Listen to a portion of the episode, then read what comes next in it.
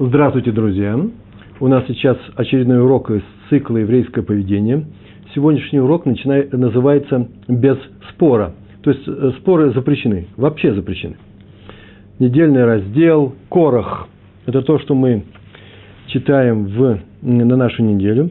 Там написано э, про спор Короха, книга Бамидбар – так, у меня не отпечаталось, по-моему, 16 глава, 1, 1 стих, 16, точно, 16 глава. Там так написано про спор Короха, про бунт Короха против Муше Рабейну, против, э, против Муше нашего учителя. В Ваиках Корах, так начинается глава, и все обязательно переводят, э, перевод по-другому, нет, как раз нужно перевести, взял Корах, в Ваиках Корах, взял Корах. И все переводят, э, как отделился – кстати, между прочим, так и надо переводить этот стих, потому что Раши пишет в этом месте на этот стих так. «Взял самого себя». Вот что он сделал. Для того, чтобы взять и отделить себя. Взял руками целенаправленно, отделиться, встать по другую сторону общины. Община здесь, а он будет здесь. И так и перевел Онкелос. И Раши на этом, я бы не знал, как он перевел, но Раши – об этом говорит. Вообще-то надо знать, как он Калс перевел, потому что мы его читаем же каждую неделю. Но я мог бы пробежать это. Заметил я несколько лет назад, что Раша показывает на Онкелса, так он перевел на арамейский язык. И отделился Вейт Палег. Такое слово. Отделился, мы знаем об этом. Отделился от общины, хотя по-арамейски можно спокойно написать, и взял себя. Он так написал. Отделился от общины, чтобы раздуть скандал, спор, ссору, э, то, что называется по-еврейски махлокет. А мудрецы Мидраш Раба, 18 глава, пункт 4 или параграф 4, они так написали, смотри, насколько тяжел любой спор против воли Всевышнего. Я бы так сказал, смотри, насколько тяжел любой спор, любой махлокет.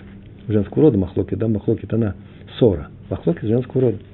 Написано в 35, э, в 35 стихе этой же главы и вышел огонь от Всевышнего. Так он отреагировал на этот спор между, э, который поднял Корах против Моше и Аарона, его брата.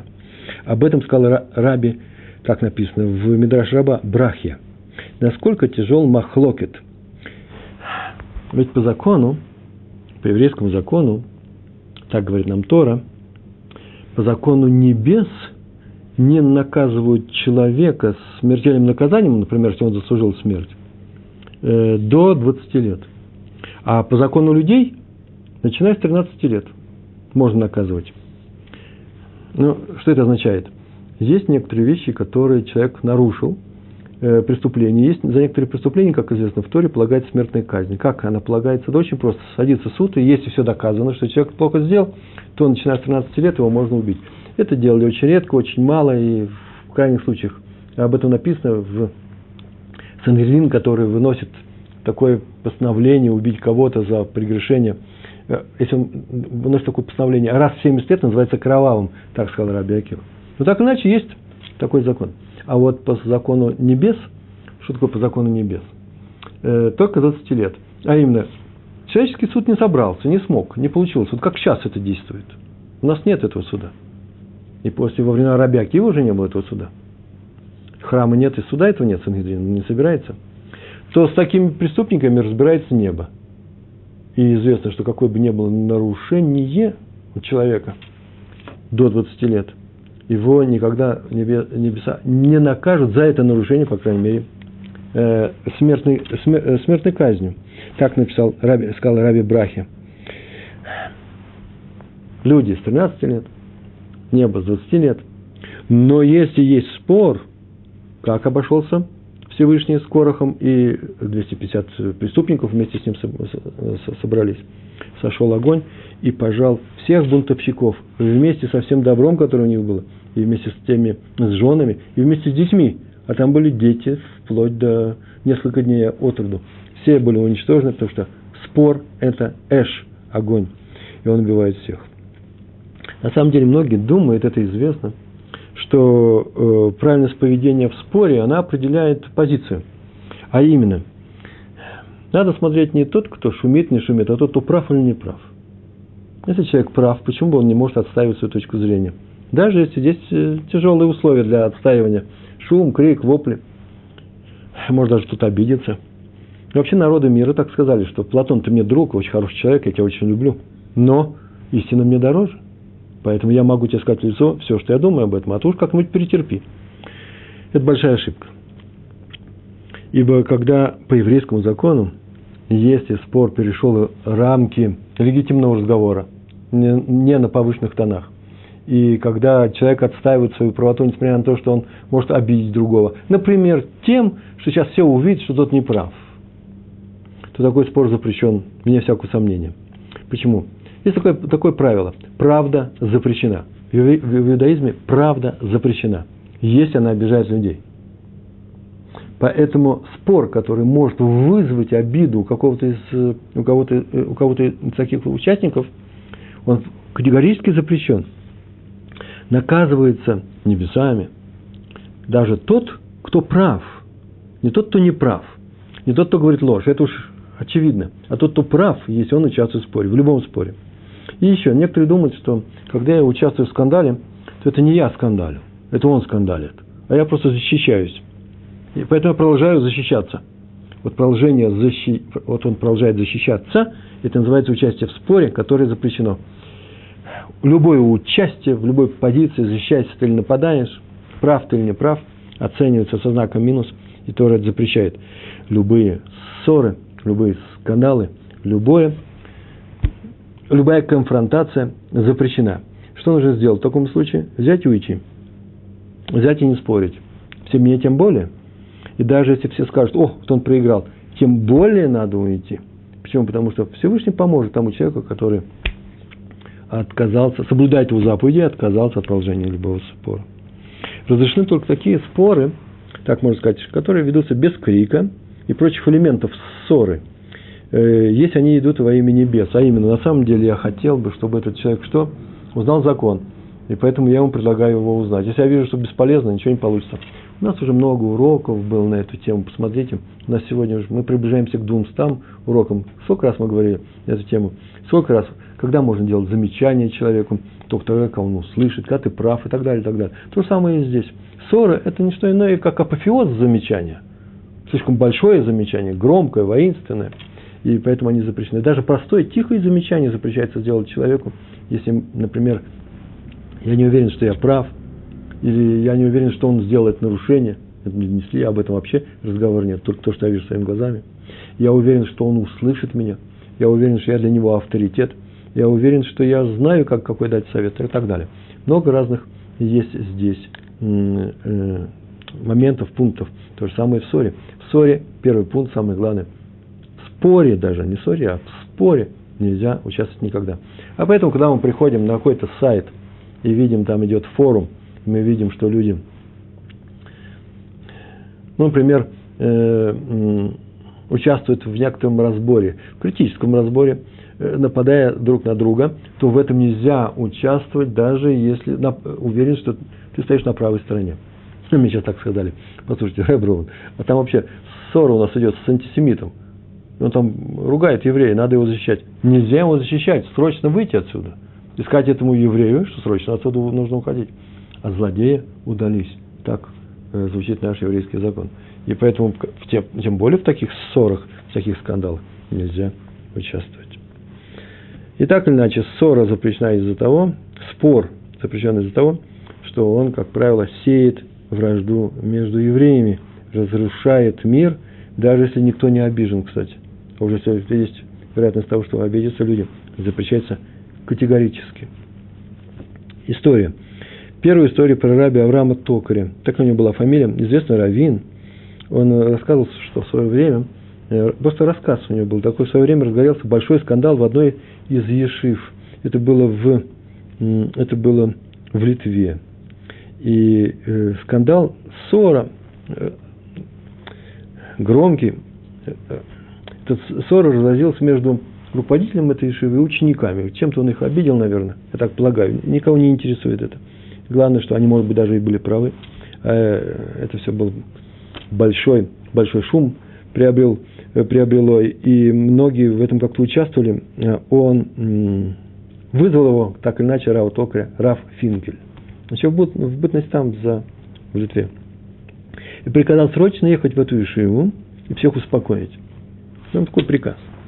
А э, Рафарам Токарь сказал, там написано, что стукнул кулаком по столу, сказал, как я могу поехать, что за задание? Я там никого не знаю, кто меня будет слушать. Если Раф поедет, пожалуйста, ну, ну если Моше Рабейну отказывался от того, чтобы идти в Египет после того, как его из куста позвал Всевышний, сказал, иди спасай их, и он отказывался и говорил, дай мне хоть какие-то аргументы, то тем более можно сказать, наверное, ну не стуча кулаком по столу, э, Раву Финкелю самому, который был сама доброта, сказал, э, Рэбе, я туда не поеду, пока вы не скажете, что им сказать. Рав Финкель улыбнулся и сказал, да очень просто вещь нужно там сказать. Скажи, что Раф Финкель, это я, да, Сабом Слободка, сказал, что в свое время он был в Литве и разгорелся скандал в Ешиве Слободка, рядом с Ковна, Каунас, да, в современном иврите. И там был шум, крик, вопли. А потом я отметил, что в течение четырех лет, я Раф Финкель, а то в течение четырех лет все зачинщики этого, этой ссоры, все умерли странной смертью, необычной смертью на самом деле в этом рассказе даже приводится, какой смертью все умерли. Как и произошло в эпизоде с Корохом. Все участники там умерли необыкновенной смертью. Это один из примеров того, даже один из факторов, Симан называется, да, э, по которому можно увидеть, один знак, да, по которому можно увидеть, что они принимали участие в ссоре, если все они умирают странной смертью. Так вот ты скажи, что то же самое произойдет и здесь, если они не перестанут. Это достаточный аргумент. В этом рассказе дальше больше ничего не рассказано. Он поехал. Э, но за то, что есть еще один рассказ про э, самого Рава Токаря, вообще рассказы, записан за ним. Э, он написал со слов Рави Мордухая, известный раввин был, Рав Мордухай Цукерман. И Раф Мордыхай Цукерман в свое время переехал из Ешивы Мир, тоже там в, в Литве, в Ешиву Слободка. Это было до Второй мировой войны. И там он очень близко, очень близко сошелся с одним Машгих, с одним из руководителей Ешивы, э, Раби Авраам Гродзинским, крупнейший мудрец, талмудист, мягчайший человек. И тот сам его приблизил к себе, и он с ним тесно общался. Э, он с ним даже в Хавруте, по-моему, Хаврут – это когда один на один учится, э, учился. И однажды он его спросил, в силу каких таких заслуг он вот заслужил того, э, что Раф его приблизил к себе. Стал настолько близким к учителю. Он уже возрастел. Когда спросил, задал этот вопрос, тот ответил, что когда ты приехал, я знал, что ты приехал из э, Ешивы Мир. Я, а, перед этим там произошел большой скандал, известный скандал, во всех книгах об этом написано, если вы знаете, как он решался. Шум, крик э, на весь еврейский мир. Я тут же спросил своих людей, как ты принимал участие в этом скандале. В какой стране это был? И мне сообщили, что ты не был замешан ни в одном из бурных диспутов, диалогов, которые нам велись. И поэтому мне это понравился. Этот человек, вот ты, я сразу же тебя приблизил, и слава Богу, я не ошибся. Так определяются, это уже от себя говорю, люди, ценность людей. Не участвует ли он в каком-нибудь скандале. Если вы увидите, что кто-то шумит, кричит, вопит. Всякое бывает. Может быть, он даже и прав. Может, ему ногу прищемило в автобусе. Шофер ему нагрубил или кто-то его согнал с места. Но можно не торопиться бросаться спасать э, людей. Почему? Потому что очень часто все э, утрясется само. А главное, не участвовать в скандале. Не участвовать, почему? Не разжигать его, не подбрасывать в топку огня, а скандал это всегда огонь, э, дрова от себя. Да еще сам же и обгоришь. Сам себя после, после этого будешь чувствовать себя очень плохо. Иногда лучше уступить. Ну, у меня такая история произошла. Просто-напросто вчера еду я в автобусе, и карточка моя, которая теперь, как называется, рафкав, да? Карточка, входишь, магнитная карточка, отмечает, сколько там у тебя есть, что. Он говорит, пустая у тебя карточка, это знаешь, она полная. Я даже возмутился, как так пустая? Я-то знаешь, я заполнил. Ну, второй раз он ее, э, прибор ее не взял, на экранчике не показал. Несколько раз так он э, этой карточкой подвигал, и все загорелось. Ну, я взял, сказал, все, и поехали дальше. Заходит второй человек. И то же самое происходит с ним – Прибор у меня такой был. Этот человек, в отличие от меня, я-то возмутился, как так? Смотри, как внимательно. Вообще ни слова не сказал. Я повышенным тоном сказал, он вообще никак не сказал. И когда он сказал, что эта карточка вообще никуда не годится, этот человек заплатил деньги без карточки, и, как я понял, он пойдет теперь в, это, в Мисрат, как называется, в офис э, э, Супербус, ну, этой, э, э, этой системы автобусов, и там выяснится, что с ним с, с, с его карточкой э, произошло.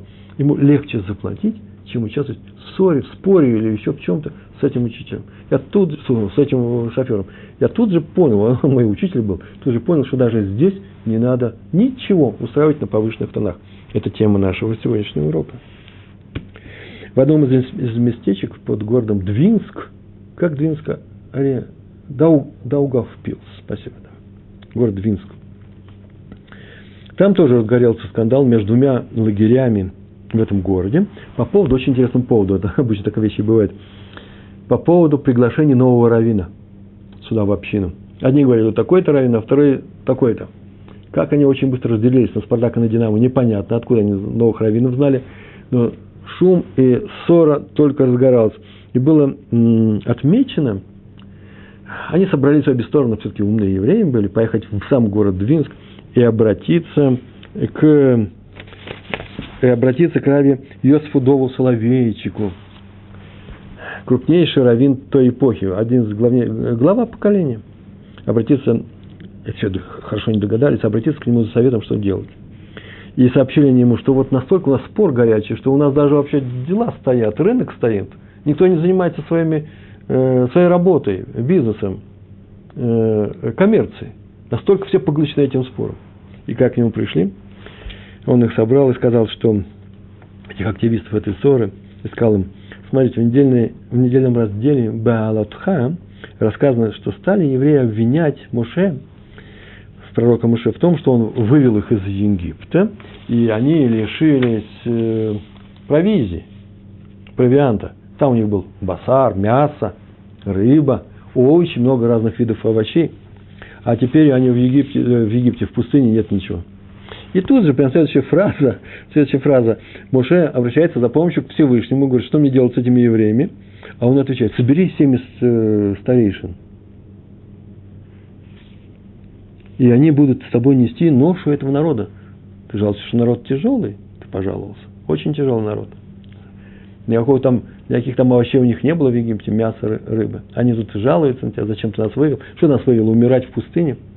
Понимаю, тяжелый народ. Вот собери 70 70 э, старейшин, закиним, и они будут нести с тобой этот народ.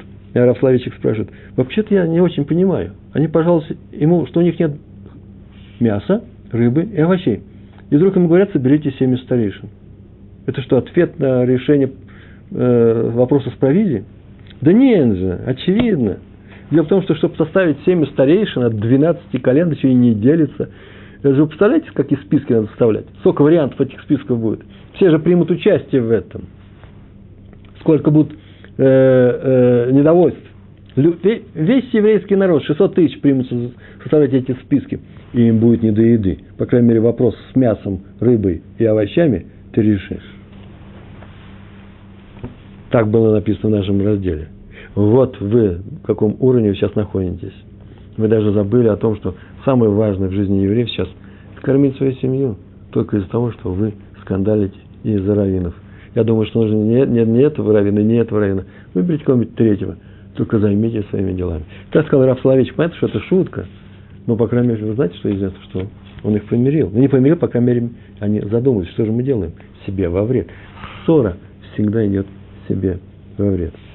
А вот теперь, уже начали мы шутки говорить, а у меня только вторая страница из пяти. Я, наверное, успею сегодня.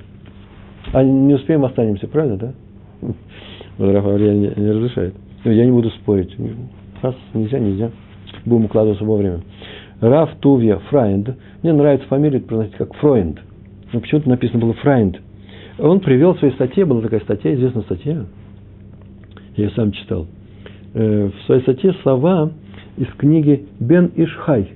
Есть такой великий мудрец, сефардский. И он там привел комментарии мудрецов на песню, ой, это удивительная песня. Наверное, вы слышали. Хадгадия. Та песня, которая поется после всей Агады во время Песаха. Прочитали все Агаду, Агада Шель Песах. Там уже все, все закончилось. И поются несколько песен. э, хад миюде, да, и вторая еще хад гадя, это обязательно. В этой песне известно, что не хотела говорить об этом мрачной истории, но в ней кот, съе, съе, кот, хатуль, съел ягненка, который купил папа за два зуза. А пес пришел и укусил кота. А палка побила пса, я что вам напоминаю. А огонь сжег эту палку, а вода погасила огонь, а пришел бык и выпил эту воду, а пришел резник и зарезал этого быка, пришел ангел смерти, Млахамавец убил резника – а Всевышний наказал ангела смерти. Видите, какая цепочка трагических событий. Вообще вопрос у нас возникает. Если кот зря съел ягненка, не надо было его есть, поступил, как называется, локадин, то он наруши, нарушитель. Он поступил неправильно. Так не нужно было поступать. А раз он нарушитель, то пес, который покусал кота, поступил справедливо. Правильно он поступил. Но тогда палка поступила несправедливо – а тогда огонь поступил справедливо, поскольку он сжег несправедливую палку. Тогда вода поступила несправедливо. Почему? Потому что огонь-то был прав. Но бык поступил справедливо. Почему? Потому что воду выпил. Резник поступил неправильно. Почему? Потому что он зарезал справедливого быка. То ангел смерти поступил совершенно правильно. И Всевышний поступил неправильно. Всевышний поступил неправильно – Почему? Потому что, вы видите ли, он наказал того, кого не надо было наказывать. Вот что получилось. Нужно принести, сделать объяснение. Объяснение очень простое. Да нет, нет, нет, нет. У вас там сбой был в середине, ошибочка. Какая ошибочка? Дело в том, что кот-то поступил несправедливо. Мне всякое сомнение. Не надо было кушать ягненка. Это вообще воровство, грабеж, безобразие. Но псу не надо было вмешиваться. Это не его дело. Он что, взял на себя обязанности судьи? Он что, вступил в ссору между котом и ягненком? Он что, был мститель за кровь? Называется Гуэля, э, называется Гуэль Адам, да? Ведь все уже произошло. Он же не защищал ягненка. Он пошел наказывать кого-то. Он решил участвовать в этом споре. А, раз псу не надо было поступать несправедливо, нельзя так было поступать, он несправедливо поступил. Кот явно несправедливо, но и пес несправедливо. А тогда разворачиваемся по-новому. Палка поступил справедливо, наказав э, пса, его побив. Огонь несправедливо, вода справедливо, бык несправедливо, резник справедливо, вы еще не устали, ангел смерти несправедливо. Всевышний поступил к один правильно, наказав ангела смерти. Мы спасли всю эту историю. Из-за чего? Из-за того, что мы сейчас увидали. Так было написано в, это, в, этом, в этой книге Бен Ишха, я читал его Рафтуви Фрайнда. И все знают отсюда это. Э, не надо было участвовать в споре, в чужом споре. Кто участвует в чужом споре, нанося порядок, мы сейчас судьи правильно, тот и виноват. Тот поступает локедин, не по справедливости. А там самое интересное, я бы этого не привел, там было написано то же самое с египтянами. Всевышний присудил евреев к рабству, тому, что они будут тяжко работать. Об этом было сказано Аврааму Авину. Вы помните, да? Э, в том пророчестве, как было сказано, еще они будут в чужой земле будут, и там их будут притеснять. Но выйдут они с, с достатком, а их врагов я накажу. Раз он присудил их к рабству, к что они там будут э, в тяжелую работу выполнять, то египтяне здесь ни при чем. Они были, выполняли, можно сказать, назначение сверху. Это их был тавкид, это была их роль. Вас присудили к рабству, мы будем вашими рабовладельцами. За что же тогда Всевышний их наказал десятью казнями, а потом вообще и морем, и всем остальным? Раз они правильно все поступили. Так вот, ответ как раз в этом и заключается, Рафтувья Фрайнд его привел. Дело в том, что есть две стороны, Всевышний и евреи. Евреи вели себя не очень, может быть, удачно, поэтому Всевышний сказал, что вы будете рабами. Такое постановление сверху, с небес. Но причем все египтяне. Почему они бросились не, не по просьбе, не по заданию Всевышнего выполнять эту функцию посланцев? Все говорят, даже палач он посланец Всевышнего. На самом деле нужно четко знать, э, что это не совсем так. Есть Всевышний, который говорит человеку, что нужно сделать. Если он нарушает, то Всевышний, есть возможности наказать его, привести в норму, вступить с ним плохо. Мы помним об этом, да? Э, в каждом событии, которое в нашей жизни, есть четыре вещи. Урок, наказание, награда и испытание. в конечном счете здесь, например, человек плохо поступил. Сейчас меда говорит, меда, мера за меру, с ним Всевышний поступит таким же образом. При помощи кого? При помощи людей. Это люди ему придут, сделают плохо. Всегда найдутся палачи. Но эти палачи воспользуются тем, что была дана возможность наказать этого человека, но они поступают совершенно неправильно. Им самим запрещено быть палачами. Они свой диалог со Всевышним не выдерживают, они будут за это наказаны. Поэтому не надо... Если мы кого-то ударили, мы, конечно, понимаем, что Всевышний этого человека хотел, чтобы, удар, э, чтобы он получил удар, но мы должны просить извинения у этого человека, у Всевышнего, у всех за то, что мы участвуем э, в этой разборке. Нам нельзя выполнять роль палачей. Так, заодно это маленькое отступление в сторону. Здесь было сказано, что египтяне не надо было вмешиваться в чужую, в чужую разборку да, между евреями и Всевышним. Заодно мы показали, устроен этот мир, как действуют палачи и Всевышний. Так вот, эту басню про Хак Гадья, согласно статье Рава Туи Фрайнда, рассказал, знаете кто? Он ее рассказал. Раби Натан Айбишец. Если вы знаете, был большой спор, ссора в Австро-Венгерской империи между крупнейшими рыбаним. И у них был спор на тему Аллахи, закона но спор раздулся до необычайных вещей. Просто такого спора и не было, наверное, в европейских, в позднем периоде в европейских общинах, в Ашкеназе. А из чего?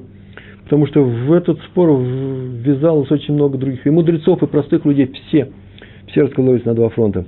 А сначала спор велся вполне на допустимом уровне. Так вот, лишним, лишним этим людям Раф Айбишец и рассказал, эту, как говорят, эту историю про Хад, Хад, Хадгадия. Ну, здесь у нас несколько историй есть, у нас еще полчаса. Мы выполняем график. Э, одна из историй такая. Один из раввинов Бней Брака, один из раввинов Бней Брака э, был известен тем, что он всегда держался в стороне от всех ссор, споров, ну просто вот праведник. Вы знаете, я так полагаю, что э, про известных людей всегда это можно отметить. Известные раввины, к ним многие обращаются. Вот если я не буду участвовать в споре, никто, наверное, не заметит. Это естественно, как правило. Ну вот, я заметил, как вел себя человек в автобусе. Я многому научился у него. Ой, это так тяжело научиться этому. Как в следующий раз не сказать, ну что ж ты смотришь-то? Раскрой глаза и посмотри, что там в карточке. Я сейчас могу что, достать деньги, платить тебе? Бывает такое. Нужно терпеть, нужно этот момент выдержать, пересилить себя. Я потом попозже расскажу об этом первом моменте ссоры. Это самый важный момент, как поймать себя нужно. Так вот, известные раввины, к ним многие приходят, и там часто бывает, всякое бывает в равенском мире тоже. Как правило, это выдержанные люди. Мы как-то говорили об, о параметрах э, раввина, настоящий раввин, тот, кто, как-то перечислили все это, а вы отметили это и никогда не пойдете к своим раввинам и говорить, ой, Раф Пятигорский сказал, что ты не настоящий раввин. Это запрещается сегодняшним уроком. Но раввин должен все знать, он должен быть очень добрым, раввин должен быть, много чего там происходит. Один из, один из параметров, сегодня мы знаем, что раввин не должен не участвовать в спорах. Бывает такое, участвует. Мы простим, это их личные дела. Все, что мы учим, мы учим для себя. Мы знаем, какие должны быть мы. Мы не приходим на, на урок Тора для того, чтобы сказать другим, вот что я про вас знаю, мне так сказали. Нет, нет, учим только тебя, ученика, только меня, ученика. Понятно, да? Так вот, раввину очень трудно удержаться от, э, от диалогов, так аккуратно скажем, да? У нас такое слово сегодня было, от диалогов с другими раввинами. Почему? Потому что это закон, Галаха. Там споры идут. И Талмуд устроен из этих споров. Так вот, этот раввин был известно, что он ни в каких спорах не участвовал. И однажды он приехал в Амстердам. Это было давно, очень давно. Там его с почетом принял, ну, 50-60-е годы. Да, 50-е годы принял главный раввин города. Откуда я знаю, что после Второй мировой войны, потому что Бнейбрак возник после Второй мировой войны. А главный раввин города Амстердам, Араби Хайм Крайзверт.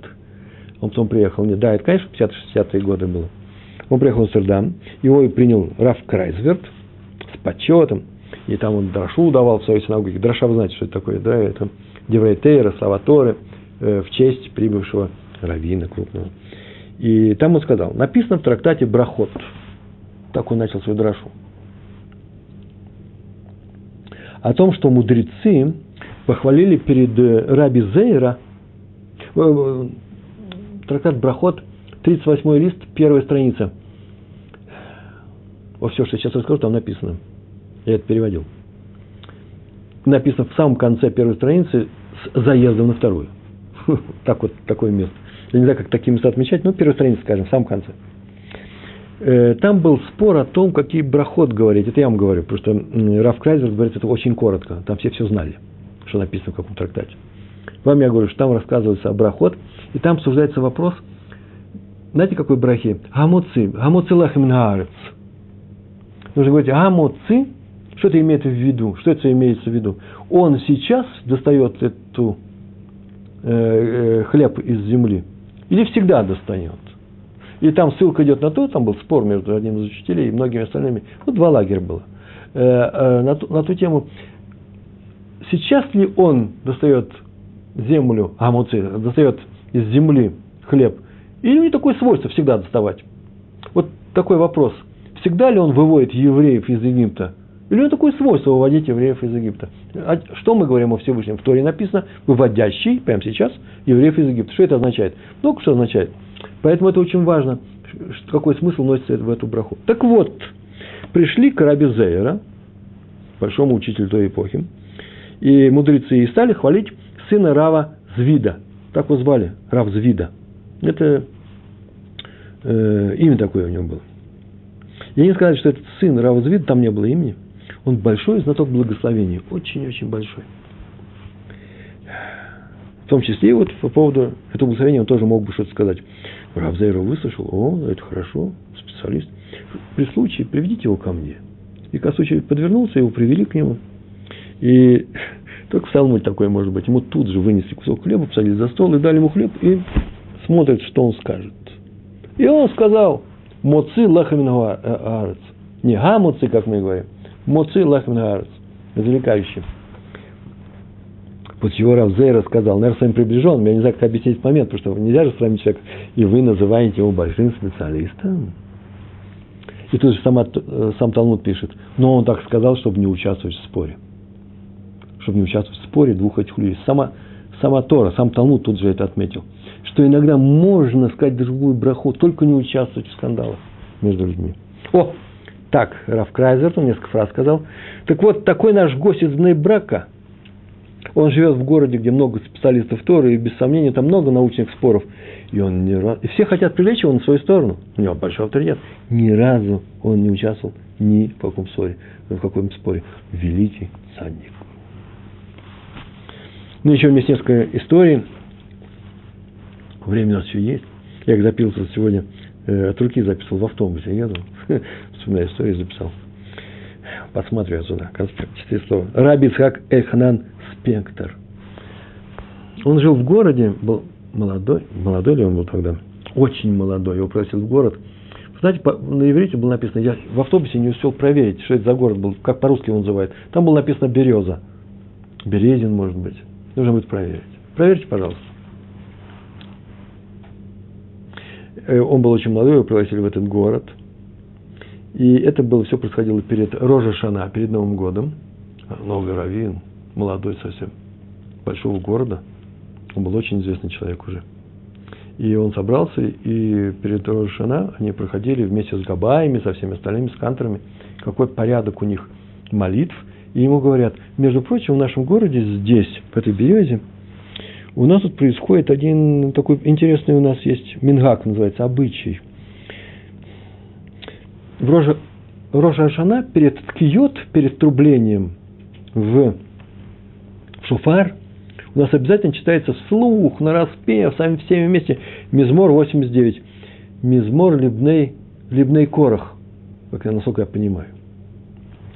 И э, мы его должны прочесть. На что он очень удивился. Вот интересно, интересный обычай. Потому что ни в, одно, ни в одной общине мира так не делают. Никогда этого не делали. Почему должны нарушать что-то? Поэтому, знаете, что как раввин, главный раввин, я объявляю, что нужно это убрать. Уберите. Они сказали, ладно, не убрали. А Рожешана остается один день или два дня, и по всему городу пошел слух, что теперь у нас в синагоге не будет читаться этот мизмор. Наши отцы читали, наши деды читали, наши прадеды читали. Вообще у нас давно, сколько мы здесь живем, мы себя читаем, по какой-то причине мы читаем это. и сообщили ему, что все расстроены. Как и бывает, как и говорят обычно, в, в Торе написано, помните, да, в городе с дом про Лота, молодой пришел, пришел судить и уже отменяет, такое выражение, пришел, а пришел пожить и уже судит, пришел пожить, только уже судит, такое выражение есть. Он услышал это, тут же отменил свой, свой, свое решение. Будем, будем читать этот мизмор. Раз вы держите за это обычай, и он у нас на самом деле древний, недавно появился, а давно-давно, то, несмотря на то, что, конечно, бы лучше бы не отличаться от других общин настолько резко, почему? Потому что его никто не читает, есть закон у нас, запрещающий, что ссоры в, э, в общинах. И поэтому я отказываюсь от этого от этого решения и будем читать. И так читался этот мезбор дальше. Раф Спектр очень внимательно смотрел, чтобы он читался на Рош Ашана, на Новый год. И еще говорят, что уже был старым человеком, и каждый раз, когда он читал Тегилем, каждый день читается Тегилем, определенная порция, и когда он доходил до, этого, э, до этой главы, до 89 главы, он всегда улыбался, вспоминая эту историю, как он решил отменить его, а потом испугался скандала и э, снял свое постановление. Еще одна история – про Хатам Сойфера. Э, Хатам Сойфер жил в городе, тоже он не был молодым, нет, он был как раз молодым, Маттерсдорф. Вот откуда взялся? Это немецкий город. Баварии, нет? Недавно я был в Баварии, не посмотрел на карту. По-моему, где-то там, в тех, в тех местах. Он был раввином в городе Маттерсдорф, и там была эпоха, и она ему досталась наследством – скандал на скандале, и он утешал всех. Что только он не делал. Ничего не получалось. И он решил оставить этот город. Нельзя участвовать в спорах и скандалах. Он решил участвовать, не участвовать в них, собрал, объявил, что он уезжает из этого города, собрал всех в свою синагогу, все пришли, и он решил дать им дрошу о том, что он уходит. Называется прощальная дроша.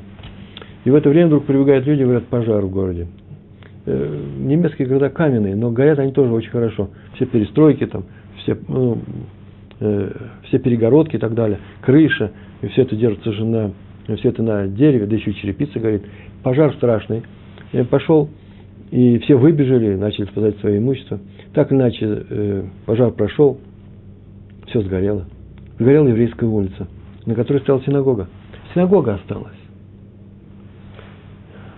И все собрались на Драшу. Рава э, э, Хатам Софера. И он обил, что он собирался уезжать. Теперь он уезжать никуда не может, потому что уже было наказание за наши ссоры и скандалы.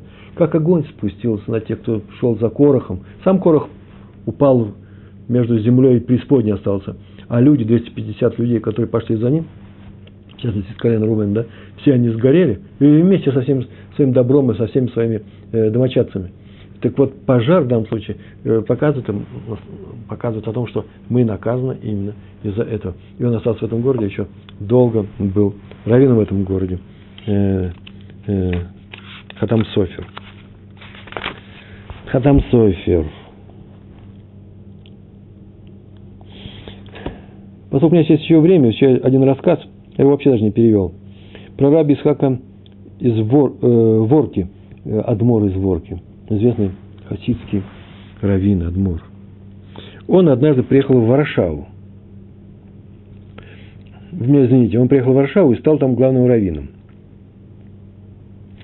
И э, общим главным раввином, там было несколько раввинов, и он приступил к выполнению своих обязанностей. Я прям тут же прям сам себе перевожу. Так ничего получается. И однажды он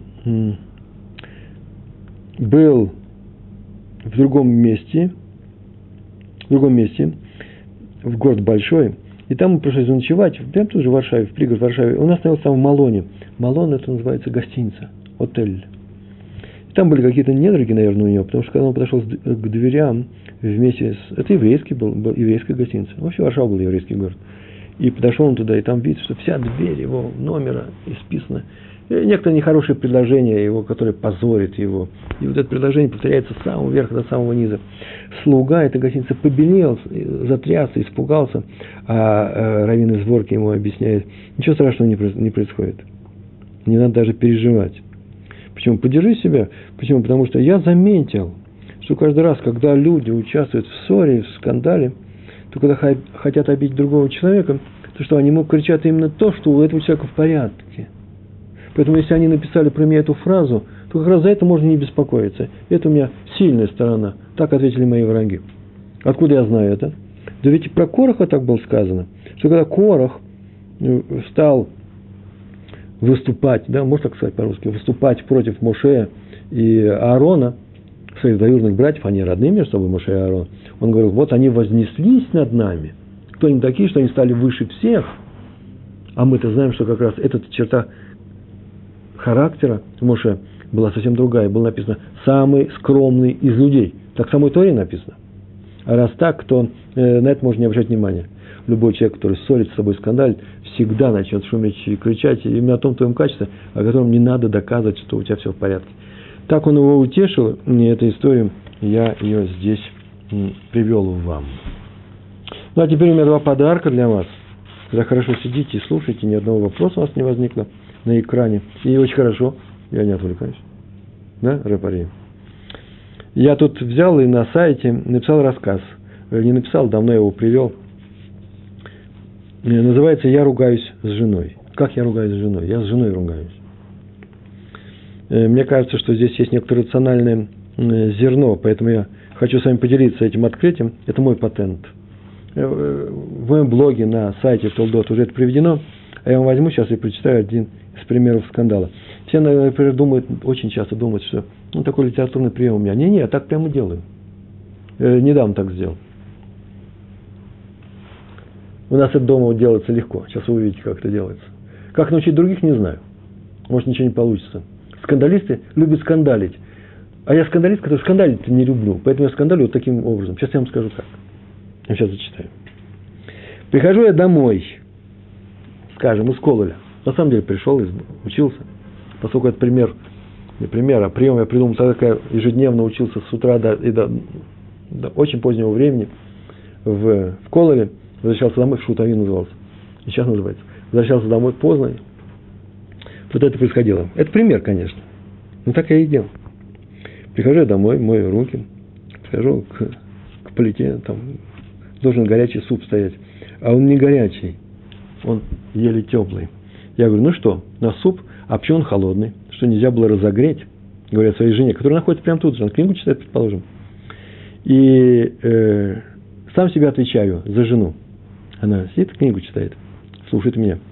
Ну, можно было бы разогреть, конечно, э, но если бы ты пришел вовремя, ты же опоздал. Я говорю, ну, здрасте, я ведь пришел не в кино ходил, я учился, Тору учил, э, да суп наливаю, да и не соленый он. Вообще можно было бы э, соль не отменять, я соленый люблю. Не привередничай, Писали, вот солонка, возьми и посоли себе. Ну, что за характер такой? Нет, чтобы признать, ну да, не досолила, ошиблась, всякое бывает, я же пойму, почему-то я ошиблась. Я так всегда солю, это у тебя просто сегодня такое настроение. У меня настроение, у меня нормальное настроение. Если не умеешь готовить, так скажи, вот ошибаюсь я очень часто. Сегодня солью, завтра с петрушкой. Ну, конечно, никто не умеет готовить, как твоя мама. Не трогай мою маму. Я и не трогаю. Просто э, э ты приходишь с самого начала своими замечаниями. И так далее. Это идет и идет, доходит до того, это все ты расписал. Когда я говорю, э, не кричи на меня, а вторая сторона говорит, я и не кричу, это ты кричишь, нет, я крич, э, ты кричишь, а не я. В это время жена первый раз открывает рот и говорит, стоп, стоп, стоп, а кто это сказал, эту фразу? Почему? Потому что она потеряла, потеряла э, парность этих высказываний а я потерял э, э, нить этого разговора и перешел на, на одну речь. Раньше я хоть говорил чуть-чуть женским голосом, чуть-чуть мужским, медленно, громко, а тут забыл, и э, она говорит, кто это сказал? Я говорю, ой, стой, давай, я сейчас вспомню, я забыл. Я забыл, кто это сказал. Самое любопытное здесь, в этом способе, на самом деле это шутка, я понимаю, что это шутка, у вас не получится. У меня получается спокойно. Что когда я хочу раздраженно сказать своей жене, только она, жена, может вытерпеть это. Я вообще совсем бы это делал. Но никто больше не, не, не хочет участвовать со мной в таких, в таких скандалах. Жена согласна, она вообще человек тихий, и она с удовольствием интересно слушает. Вообще человек творческий, литературный. Мало ли, что сейчас я придумаю. Я не придумываю. Когда я хочу что-то сказать, я это говорю и вижу, что сейчас можно же мне ответить. Я тут же моментально перескакиваю на сторону этого человека и смотрю на себя, а себя-то я знаю в мельчайших подробностях. уже если повышается градус разговора, я в такие глубины себя могу заглянуть. Вещи, вы знаете, когда они произносятся вслух, совсем не то, что произносится там внутри себя, про себя. Я знаю, что у меня есть такая-то отрицательная черта, такая-то. Не-не-не, нет, это не то. Вот когда тебе вслух это говорят, когда ты себе говоришь это вслух, это настоящий скандал. Попробуйте, вы увидите, что это всегда работает, скандала никакого не получится, и не нужно. После этого ты, может, будешь больше обижен, чем жена. Жена вообще, я говорю, она просто участвовала, такой литературный вечер был. Э, не нужно его затягивать, сегодня я затянул. Все это рассказывается в двух фразах.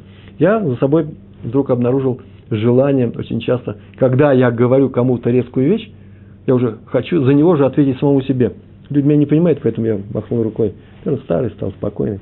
И, и не участвую в спорах, хотел бы я сказать, но не могу. Почему? Потому что характер, характер дает себя знать. Да, да, попробуйте. Попробуйте устроить такие скандалы. Второй подарок номер два сегодня у нас. Сегодня одни подарки у нас, да? Про Короха. Дело в том, что, сейчас серьезно говорить, и об этом я тоже написал в свое время, статья у меня есть, называется «Не на небе она». Есть такое выражение, мы знаем об этом, да? Это известное выражение, в Торе написано, если ты подумаешь, что ты бы выучил Тору, соблюдал бы Тору, но ее у тебя рядом нет, и надо ехать за Торы на, за море, или надо обратиться к небу, то знаешь, что Тора, она не за морем, и не на небе она. Знай об этом. Она у тебя рядом, ты ее можешь учить. И все так и читают. Все понимают это предложение. Тора не за морем. Как не за морем? Ну, может, она и за морем тоже есть. Она везде есть. Тора везде есть. И на небе она есть, и везде она есть. Эта фраза означает «не на небе она», это означает, что не только на небе она, и у Всевышнего она есть. Приходят ангелы, и некоторых людей учили Торе, вы знаете, да? В кругу э, сватовских мудрецов, каббалистов – несколько людей просто говорили о том, что Тору-то они учат каждую ночь из пи, из э, уст э, ангелов. Значит, на небе она тоже есть. А на самом деле ее нужно понимать таким образом. Не на небе она. Тора сказал, Торе написано не на небе, на небе ее нет. И за морем ее нет. Не просто она здесь есть и здесь есть. Она только здесь и есть. И рассказ, который был там в статье, если коротко ее пересказывать, она звучит очень просто. Это пятый лист, написано, написано, по-моему, я даже где-то рассказывал, а может не рассказывал на своих уроках. Но поскольку их там уже 2002 миллиона, я могу сейчас все рассказать, это тоже очень коротко, это нужно знать, это важно знать. Написано в Масехат Брахот, чем мне нравится этот трактат, я его переводил, я его знаю. Ну, на уровне перевода.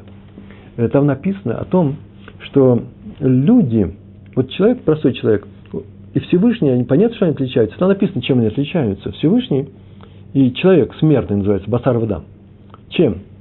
Басар вадам, человек смертный, когда что-то продает, он плачет, а Всевышний он радовался, когда дал евреям свою святую Тору. Это означает, вот какая разница между людьми. И однажды студенты, это правда, так оно и произошло, прямо на уроке спросили, что за сравнение такое странное? Всевышний радуется, когда дает свою Тору, евреем, радовался, а человек плачет, когда он что-то продает. Во-первых, не плачет.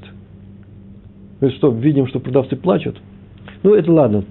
Тут же в написал, э, речь идет о, о продавце, который не продавец, а тот, который бедный человек, продает свои вещи, и он плачет, расставаясь с ними, он их любил, любит, ему нужны деньги на хлеб, поэтому он плачет. Ну ладно, с другой стороны, все равно непонятно. Ну хорошо, пускай он плачет. Но это же вещи, и он их продает, он их никогда не увидит. А Всевышний Тору ведь не продает. Сказано же, а Всевышний радовался, когда даровал, даровал, Тору дал. Он дает Тору э, еврейскому народу, своему народу. Он же не продает. А потом это ведь Тора, это же не вещь. Мало того, что он делает подарок, так это же вещь духовная. Духовная вещь, когда я кому-то даю, и у меня остается, и у него.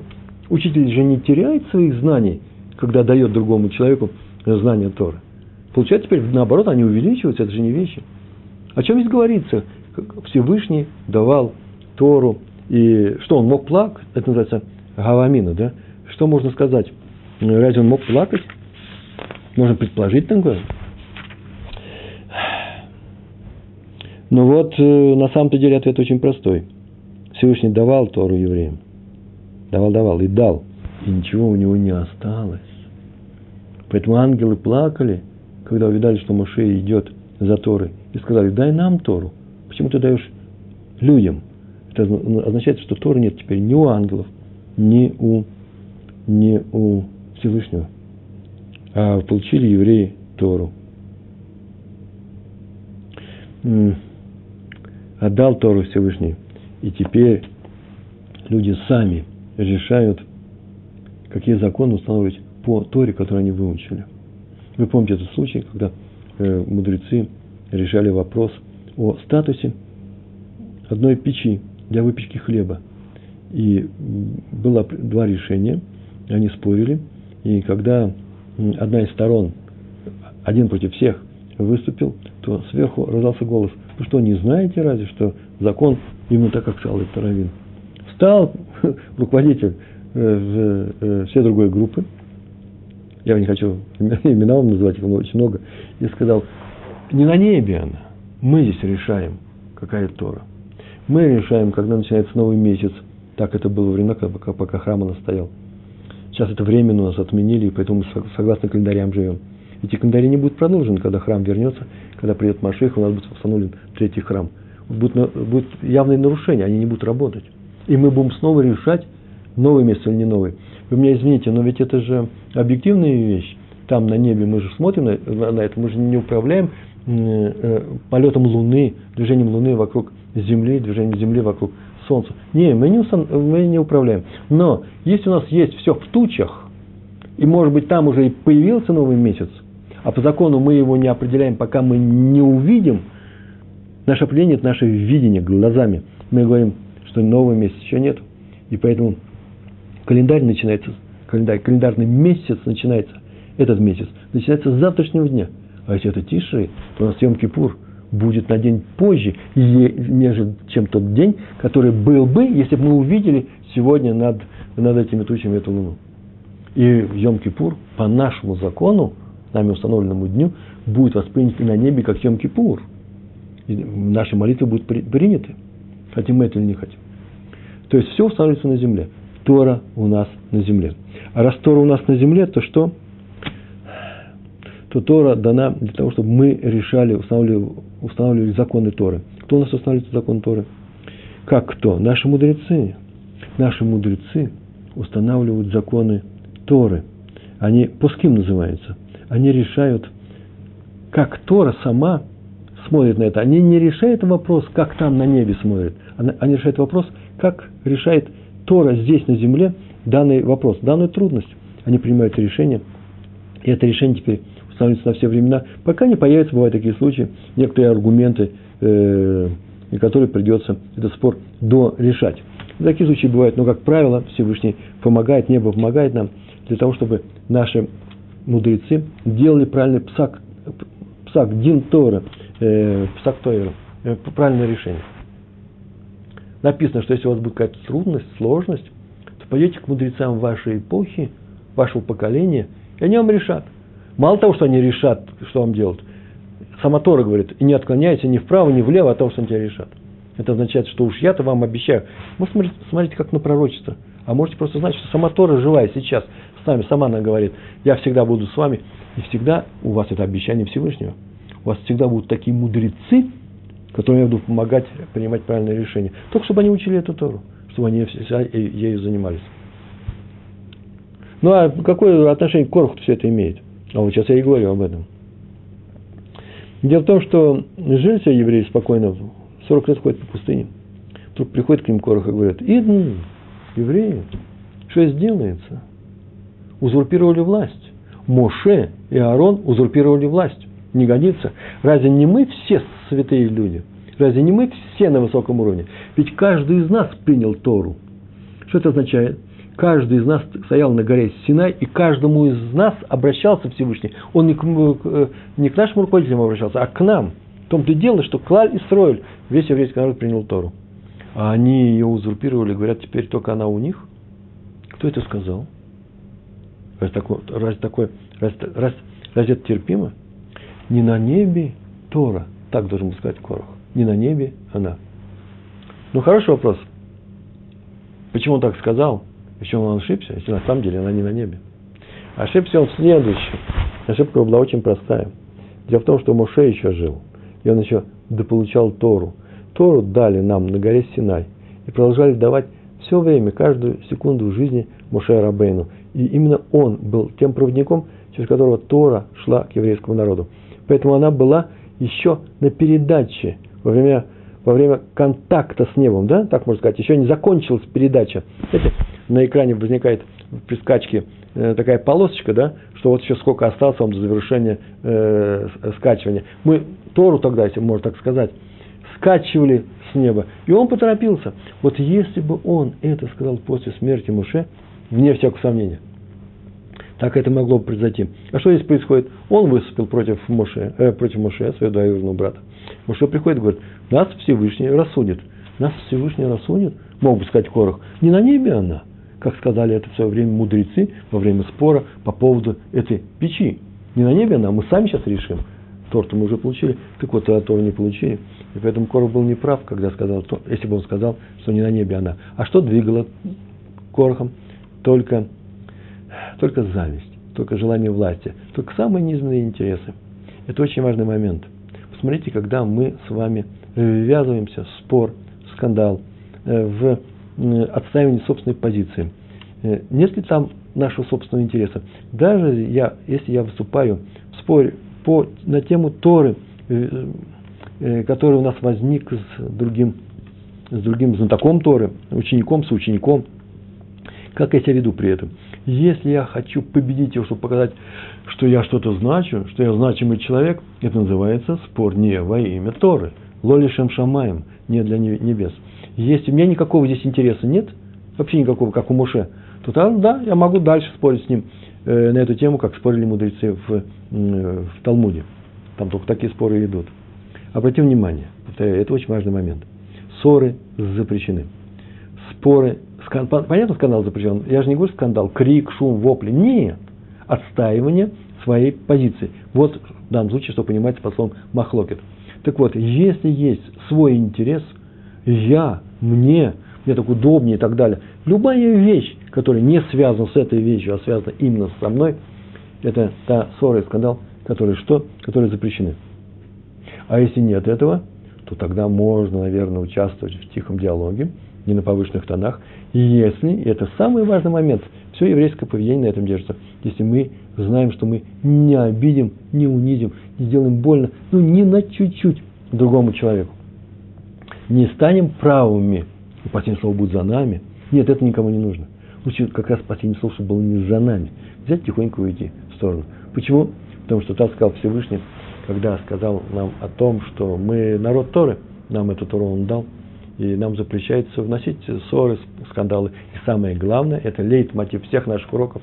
Никогда мы не обижаем других людей. Мы стараемся их не обижать. А наоборот, вторая вещь позитивная, что не делать мы знаем по закону или или Закен, да? Сказал, не делай другому то, что не хочешь, чтобы делали тебе. А что нужно делать? Спросил сын Рава Славичка. Сегодняшнего Рава Славичка, о котором мы говорили, который, помните, рассказывал э, нам о том, что про 70 мудрецов, который нужно было, э, отвлек еврейский народ от разговоров э, о мясе, рыбе и овощах. Вот этого словечко он спросил. Ой-ой-ой, его сына, его внук спросил его сына, правда, Бейс, Бейс Леви, что, нужно, что нельзя делать, мы знаем. Не делать то, что другому не хочешь, чтобы делали тебе. А что нужно делать? И отец ответил. Помогай людям. Можно сказать, люби людей. Но это и называется помогай другим людям. Это сегодняшний э, финал наш, нашего урока. Вы не будете со мной спорить, я надеюсь, на эту тему. Большое вам спасибо. Всего хорошего. Шалом, шалом.